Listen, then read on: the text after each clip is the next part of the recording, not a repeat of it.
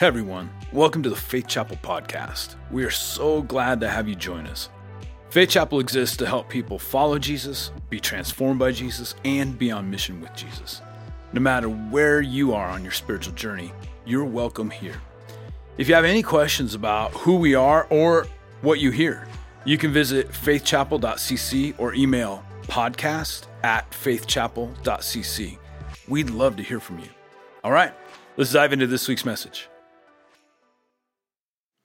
So, a couple of quick thoughts. If by chance you haven't been baptized, you realize, hey, I'm ready for a brand new start, would you just think about being baptized next weekend? We already have a bunch of people signed up. I love the idea of being baptized at Easter. In fact, for about 400 years, that was the only time that Christian churches would baptize people because for them it was so significant that you were buried with Christ and raised to new life the same day that Jesus was raised to new life. So if you want to do that, if you're online, we're trying to figure out how to help people online be baptized, but like there's some suggestions on how to do that. If you're going to be here in the Billings area or out in Sidney, um, just let somebody know. You can check online or even the, the table, the Welcome Center out there. I'd love to see people baptized. So, we are going to talk about the death of Jesus today. This is Palm Sunday. Next week is Easter we're going to jump ahead in our series. We've been studying the book of First Corinthians. And we're going to jump ahead to First Corinthians chapter 15, because in First Corinthians chapter 15, Paul writes about two things. One, the good news of the gospel, and he writes about the death of Jesus, and then he also talks about the resurrection.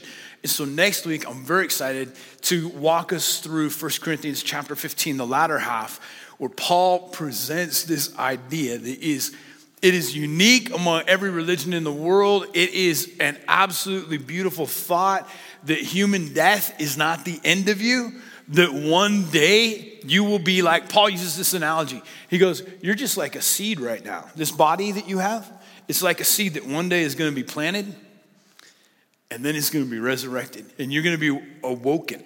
He says, He doesn't even use the term death, he says, You'll fall asleep. So some of us, like, we're like we're going to take a long nap right? And it's in our near future. Some of us hopefully it's in a way but one day you know what's going to wake me up? Is the return of jesus in a trumpet. And what comes out of that hole in the ground is going to be really incredible. You think you're good now? You just wait. You just wait. So before that though, let's talk about the death of Jesus. And here's what I love in the first 8 verses of 1 Corinthians chapter 15. Paul is really helping the Corinthian believers to connect with the why, the why behind Jesus' death. So most everybody would say, well, yeah, I know something about Jesus and I know that he died on a cross and then people believe he resurrected. But why is that special? Because humans have a 100% mortality rate, right? Every human being has died. Why would the death of this man Jesus change history? Why would people still be talking about the death of Jesus 2,000 years later? Why is it such a big deal? And Paul's going to help connect them with that. So let's read together from 1 Corinthians chapter 15, verses 1 through 8. Now, I'll just bring out two points and we're going to do a little history lesson in the middle. Now, brothers and sisters, I want to remind you, I love this word, we're going to come back to this, remind you of the gospel or the good news I preached to you, which you received and on which you have taken your stand. All right, this changed everything. By this good news, this gospel, you are saved if you hold firmly to the word I preach to you. Otherwise, you've believed in vain. So if you don't receive it, take your stand on it, and hold on to it, your first belief is actually kind of empty. It's in vain. For what I received, so Paul received it too, I passed on to you as of first importance. This is, this is the big deal, he's saying, that Christ died for our sins according to the scriptures that he was buried, that he was raised on the third day according to the scriptures, and that he appeared to Cephas, also known as Peter, and then to the 12, the 12 original apostles. After that, he appeared to more than 500 of the brothers and sisters at the same time, most of whom are still living, though some have fallen asleep. There's this term for death fallen asleep. Now, wouldn't it be amazing if you were reading this in 52, 53 AD when it's written? The, if, you, if you traveled back to Jerusalem, you would be able to find hundreds of people who were still alive who had seen the resurrected Jesus. You'd be able to say, hey, tell me that story again. Like you, you literally watched him die, and then he was buried, and then you watched him resurrect, and then you, you watched him ascend into heaven. Like this was a literal historical fact. Then he appeared to James. Interestingly, this is the only reference in the whole New Testament we have to this. James is the brother of Jesus. We don't have it recorded anywhere else, but James saw his brother resurrected and it changed his life. And James then becomes the leader of the church in Jerusalem, then to all the apostles. And last of all, he appeared to me also. So Paul didn't have a typical route into leading the church. He was opposed. He was never exposed to the person of Jesus. He tried to destroy the church until in Acts chapter 9, he has a face to face encounter with Jesus Christ that knocks him on his backside. And then he changes everything. And I love this. He appeared to me as one abnormally born. Anybody feel weird? Like if you feel like, I don't know, I just don't fit in, you're in good company. You're with Paul. Paul says, My route into faith was not normal. I had this abnormal resistance to Jesus, and then I had an abnormal experience with Jesus, which has led to me writing to you. So let's divide this up into two parts. Number one, let's talk about what God has done. What God has done. The good news. What is the gospel? I touched on this briefly last week, but why did we even come up with this phrase, good news? In uh, Greek, it was known as euangelion, which literally meant the good news, the greatest news.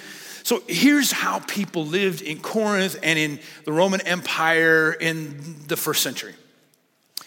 There were a pantheon of gods, okay, multiple gods. And the Roman and the Greek gods, they existed even before the Roman Empire. They had melded the whole group together. So now you had even more gods. And the basics were this is that the gods were not always kind and they were not always benevolent. In fact, they used human beings as pawns. If you read any of the Greek classics, the gods would use human beings to accomplish their purposes. And here's the fundamental thing the gods were typically very angry with human beings. And so you lived under this cloud that it was your job to appease the wrath of the gods. Because if you did not appease their wrath, they would punish you, or they would just simply withhold blessing, which meant this in their minds, if my crops failed, if my business was failing, if I had financial crisis, if there was physical sickness in my home, if there was relational strife, the reason was that I had not appeased the wrath of the gods. And therefore, they are allowing me to experience this pain as a form of punishment. And think every culture out there, gods are always angry, and your job is through sacrifice, giving, worship, prayer, whatever it might be, is that you appease their wrath so that the gods will treat you kindly. That's what all human beings had lived under. And along comes Jesus, and he says this you no longer have to be afraid of God. That if human beings are here and God's over there, and if you went all the way back to Genesis chapter 3, the third chapter in the Bible, you read that when human beings chose independence, when they chose disobedience, autonomy from God, it created death and separation. You and I were designed to walk with our Creator, to know Him intimately. But because of human failure, now there's this chasm, there's difference between us and God, and we could never bridge the gap. And this idea that Jesus came and stood in the gap and died for us, and now you no longer have to be afraid of God. You do not owe Him anything. Jesus paid for it all. You can now live in harmony with God. You can live with a clear conscience. You can live knowing somebody paid for my sins. Well, when the first century people heard that, that's what they called good news. That is the most amazing news possible that the God is, is He's not against us. He's not frustrated with us. Everything was poured out on Jesus and dealt with. So that's the good news. And what Paul says is, I need to remind you of this. I need to remind you of this. Because here's the problem. I've been following Jesus for years. And if you are not careful, you get caught up in the system of going to church and Christianity. And if you aren't careful, your faith becomes an ethics basis, or it becomes the basis for which you deal with social injustice and challenges. It becomes simply a worldview. And Paul is saying this to a church that is probably only two years old. You already have to be reminded of the good news, of what this is all about. This is not about another religious system. This is not another way to live your life, some new ethical system. This is about the good news that God has intervened on our behalf. And there is now forgiveness and there is hope, and the wrath of God has been dealt with once and for all in its entirety. Be reminded of that. This week, as we walk through the, uh, the, the week where we remember the death and crucifixion of Jesus, be reminded of the gospel. Someone died for you. Paul says, and you want to know that it's by the gospel that you are actually saved. So you can't, I mean, this is part of the good news. You can't save yourself. You, and I can't be good enough. We, we can't like avoid mistakes and live this perfectly surrendered life. The gospel is that Jesus did that. He lived a perfect life and that's how we're saved. The gospel brings about salvation. What are we saved from? We're saved from an eternity separated from God. But we're not just saved from something, we're saved to something new. You're saved into the kingdom of God. We're saved into hope that there's now a new purpose to be a part of what God is doing here on planet Earth. Here's what else he says about the, the, the gospel is he says it's an ongoing process. So we typically think about being saved as historical. So if if you're new in your faith or spiritually unresolved, this would be new to you, but like we'll sit down together, people who follow Jesus, and I'll go like, hey, Will, when were you saved? And Will will look backwards in his history and he'll say, well, you know, like in uh, 2003, I had this experience. This was the beginning point. And that's beautiful and true. But Paul never talks about being saved in past tense. He always uses present tense. So part of the gospel is this is that I am in process all of the time. It wasn't just this one moment. No, I am being changed and shaped and challenged and renewed and refined. I'm being turned into the person that God had always intended for me to be. And He is dealing with the pain and the struggles and the emptiness to renew me day by day by day. So the gospel is this you are being saved. He says, part of the gospel is this idea that Christ died for our sins according to the scriptures. And here's where I want to take a little bit of a historical perspective. Because what does that mean? Because remember, Paul's going to help us understand why the death of Jesus meant so much. What does it mean according to the scriptures? Well, Paul says that he's referring to the ancient Jewish scriptures. Everything, if you have a Bible before the book of Matthew, is what Paul's referring to. And so there's this concept that sin had to be dealt with. And what I'm about to say, I want you to know, some of you is going to make you a little bit queasy because we're going to talk about blood and sacrifice, and it is not fun to listen to. But this is what Paul's saying when Christ died for sins according to the scripture. Number one, he's referring to the ancient sacrificial system. So, again, going back to Genesis chapter 3, when human beings rebelled and this distance developed between us and God, what is the first thing that Adam and Eve felt?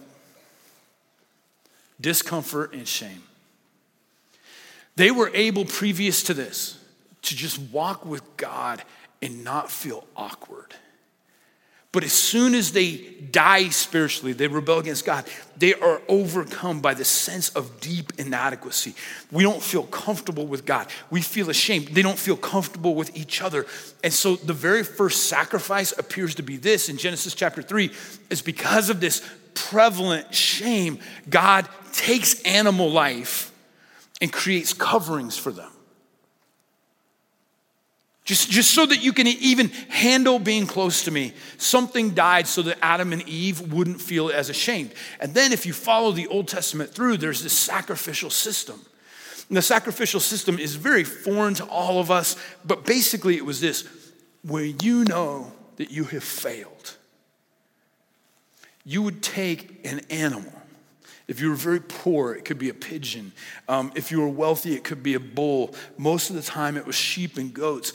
And you would take a young animal that was as genetically perfect as possible. So that meant in an agrarian society, it was very meaningful. This is the animal that you want to extend its genetics into your herd. But you would take that animal and you would travel all the way to the tabernacle or later to the temple.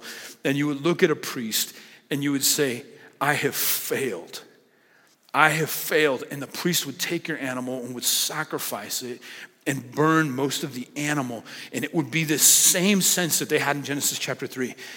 As painful as that was, something died to pay a price for my mistakes. And then you would walk away feeling as if this guilt and shame had been alleviated. There were two major ceremonies, the two highest ceremonies in Jewish culture that will help us understand what Paul says Christ died for sins according to the scriptures. The first would be the high holy day of Yom Kippur, or the Day of Atonement.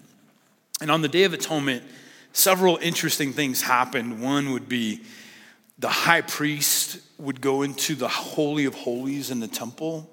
It's where the Ark of the Covenant was, and nobody could go in there except for the high priest one day a year on the Day of Atonement and he would make sacrifices for the sins of the people.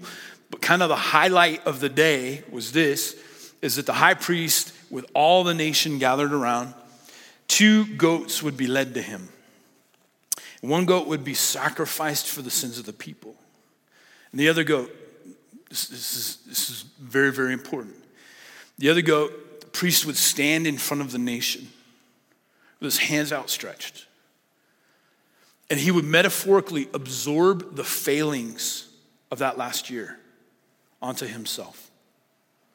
So, everybody in the nation who had failed in whatever way it might be, he would take the sins and then he would take his hands and put them on the head of the goat. And this is the phrase he would speak The sins of the nation be upon you. This is the term scapegoat that this goat would absorb the sins of every human being for that past year. And then that goat would be led out into the wilderness. And as the people watch, this sense of temporary reprieve, my sin is upon that goat, and that goat is led out into the wilderness, never to return. As you watch the goat walk away, you feel like I have a clean start, I have a new beginning. What was done in the past has been dealt with. Now, the other high holiday that, according to the scriptures, would refer to was the feast of Passover. Passover and Easter are linked together. Jesus died during the Passover, he was resurrected just after that. In order to help us understand Passover, under, help us understand why it was so important that Jesus died, I want to show you a picture here. Uh, this is a model of the temple in Jerusalem. Someday, I hope we all get to go to Israel together. This is actually at the Jerusalem Museum, and it's a model reconstruction because, of course, this now has been overtaken, and you have one of the high Muslim um, places of worship here. So, in this far right hand corner, this was the fortress of Antonia. So, when the Rome, Romans had taken over Jerusalem, they were so frustrated because they were never allowed into the temple courts. They're forbidden because they weren't Jews. And so one of the Roman governors decided, you know what we're going to do is we're going to build a huge fortress where we will station our troops, and we're going to build it one meter taller than the temple, just to just to prove like Rome's bigger than your God. Now, interestingly enough, when the Passover happened, from this tower right here, Pontius Pilate and his historian writes that he set up a high chair and it was his observatory where he could look down into the temple courts and watch what took place during the Passover. So here's what the Passover looked like it had been celebrated for 1,400 years. And it commemorated that years before, 1,400 years before Jesus, the people had been slaves in Egypt. They've been oppressed, they've been dehumanized, and God shows up through Moses, begins the deliverance process, and the final the final thing that brought deliverance was this. God said, There is a judgment that is going to move throughout the land of Egypt. And this judgment is going to result in the death of every firstborn male. But there is a way out. There's a way to not experienced this death. And it was simply this you took a lamb, the most genetically pure lamb you could find, you took its life, you took the blood that was collected, and you went to the exterior of your home and you put the blood around the doorpost. And then when death moves from the city, every household that had the blood of the Passover lamb was passed over. There was no judgment, there was freedom. Then for 1400 years, the Jews celebrated the Passover. They took a lamb, every household. So in the first century, when Jesus is about to die, the population of Jerusalem has swollen to about 2 million people. Okay, from about 350,000 to 2 million people because every male who was 20 years and older was responsible to come for the Passover and was responsible to bring their family. On the 14th of Nisan, Nisan is roughly equivalent to our month of April, it was the Passover. So you have 2 million people, you have a minimum of 20,000 Passover lambs that are all going to be sacrificed on the 14th of Nisan. And here's what that would have looked like. You would have gotten up early in the morning, you would take your lamb that has already been inspected and been deemed unblemished, unblemished. And then every male from the household would carry this lamb on their shoulders, and you would line up outside of the temple. In the center of the temple is a burning altar, burning throughout the days. On the portico is a choir of 100 men. There were 500 men total in this choir, along with instruments. And these men would sing for a half hour at the top of their voice, and they'd be replaced by then another 100 men. So for over eight hours, you would wait in line. And when it was finally your turn to enter into the temple courts, you would bring your, your lamb, and there would be 40 priests lined up. 40 Passover lambs were slaughtered every minute. Every minute. And you would walk forward with your Passover lamb. The priest would take your Passover lamb, cut its throat, collect a cup of the blood. Then the blood would be handed from one priest to another down a line until it came here and it was thrown onto the fire and burned up. You then took the carcass of the Passover lamb home to your family, and along with unleavened bread, bitter herbs, wine, and you had to eat the entirety of your Passover lamb by the time the sun arose and dawned. On the 14th of Nisan, is when Jesus dies. When Paul says, according to the scriptures, he is tying together the death of Jesus with the ultimate problem of human failure and sin. Paul is saying this.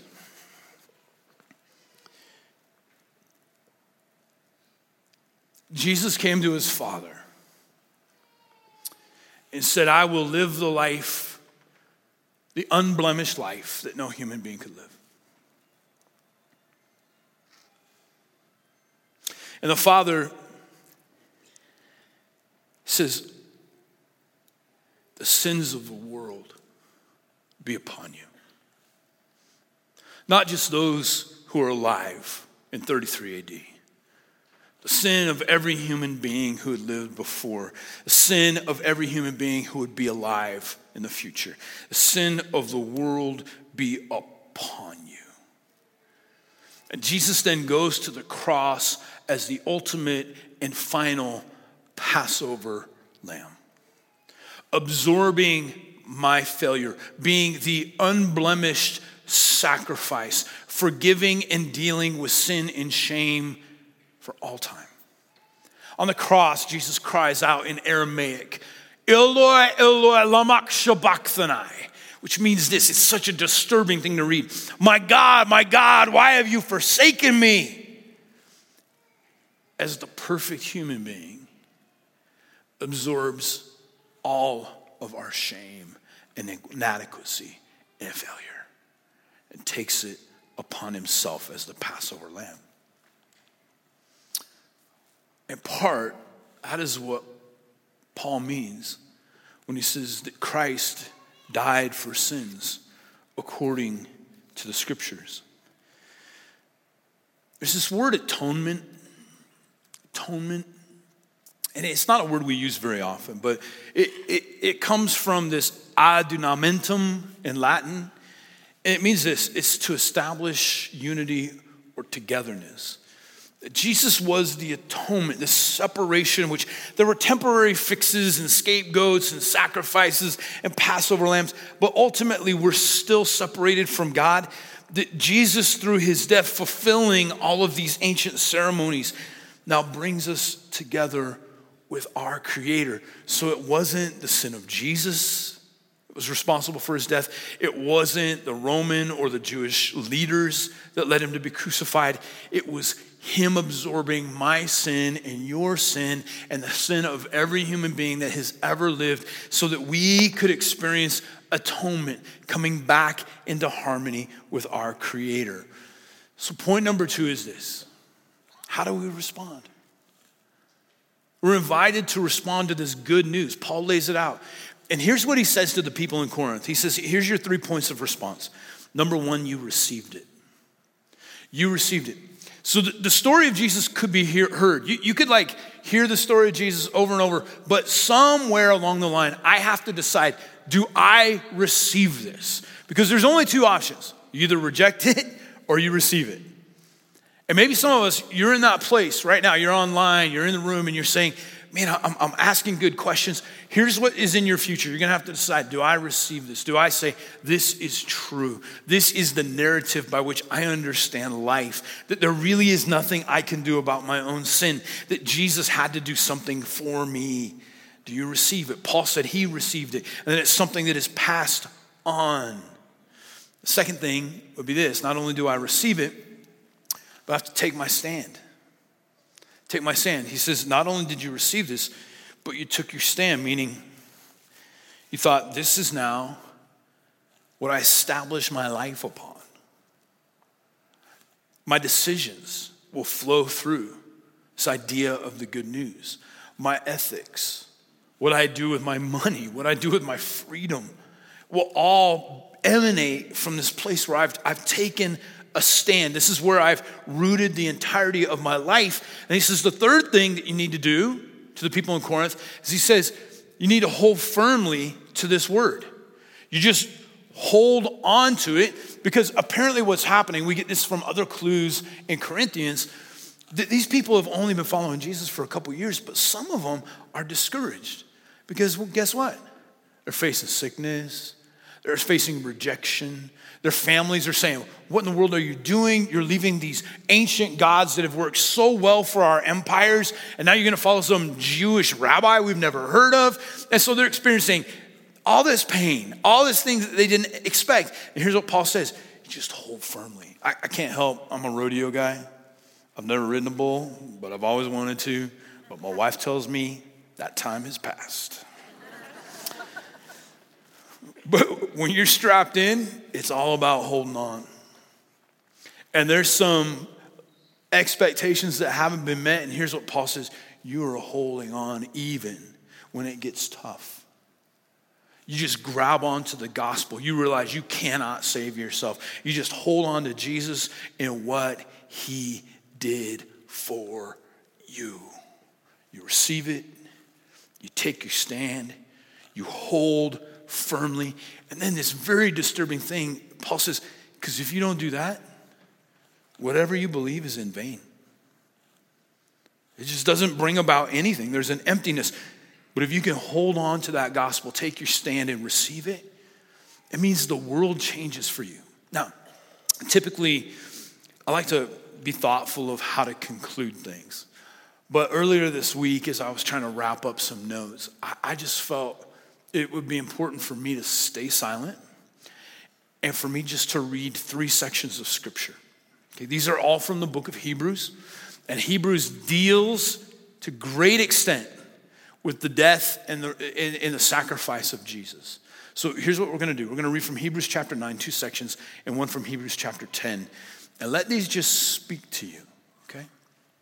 He, meaning Jesus, did not enter the holy place by means of the blood of goats and calves, but he entered the most holy place once for all, his own blood, thus obtaining eternal redemption.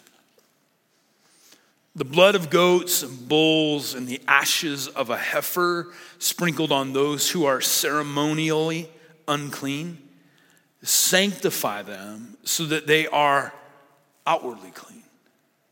How much more then will the blood of Christ, who through the eternal Spirit offered himself unblemished to God, cleanse our consciences from acts that lead to death so that we may serve the living God? We are saved to a new future.